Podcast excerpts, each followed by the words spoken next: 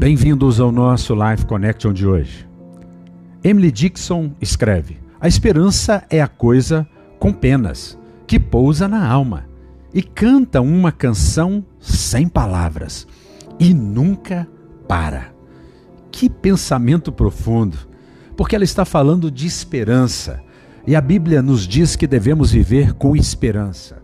E mais, a Bíblia nos diz que se a nossa esperança se resume apenas a este mundo, àquilo que está acontecendo, à pandemia, às coisas que estão sendo colocadas na política, no trabalho, se a nossa esperança está nisso, nos políticos, no judiciário, no executivo, no legislativo, se a nossa esperança está naquilo que perece, então a nossa alma está morrendo. Emily está dizendo que nós devemos sim buscar essa esperança. E aonde está essa esperança? A Bíblia diz: uns confiam em carros, outros em cavalos. E aí o texto diz lá no Salmo: Israel confia no Senhor seu Deus.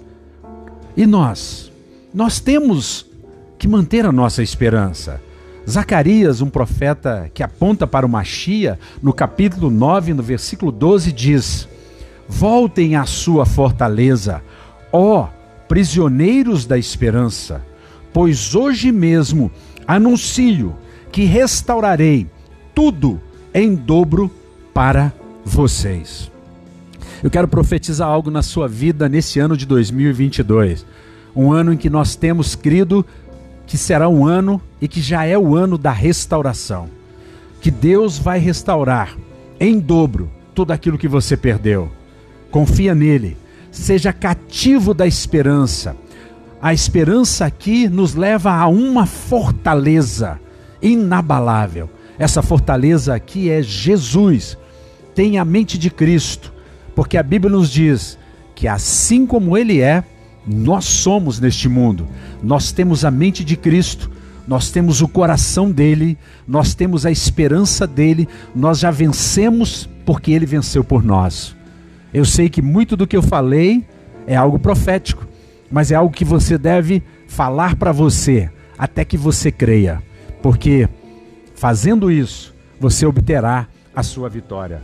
Seja alguém que neste ano de 2022 volte à fortaleza, volte à igreja, não tenha medo de nada, não tenha medo do Omicron, não tenha medo da, das, das opressões. Não seja alguém que vive com medo. Jesus já levou sobre aquela cruz todas as doenças, todas as enfermidades. Ele levou o Omicron, ele levou todas as maldições e ele nos dá vida e a vida Zoe. Eu não estou falando contra a medicina, mas eu estou dizendo que maior que a medicina e somando-se a ela, nós temos um Jesus que é todo poderoso e que nos dá vida e vida com abundância. Pense nisso, um vejo grande no coração.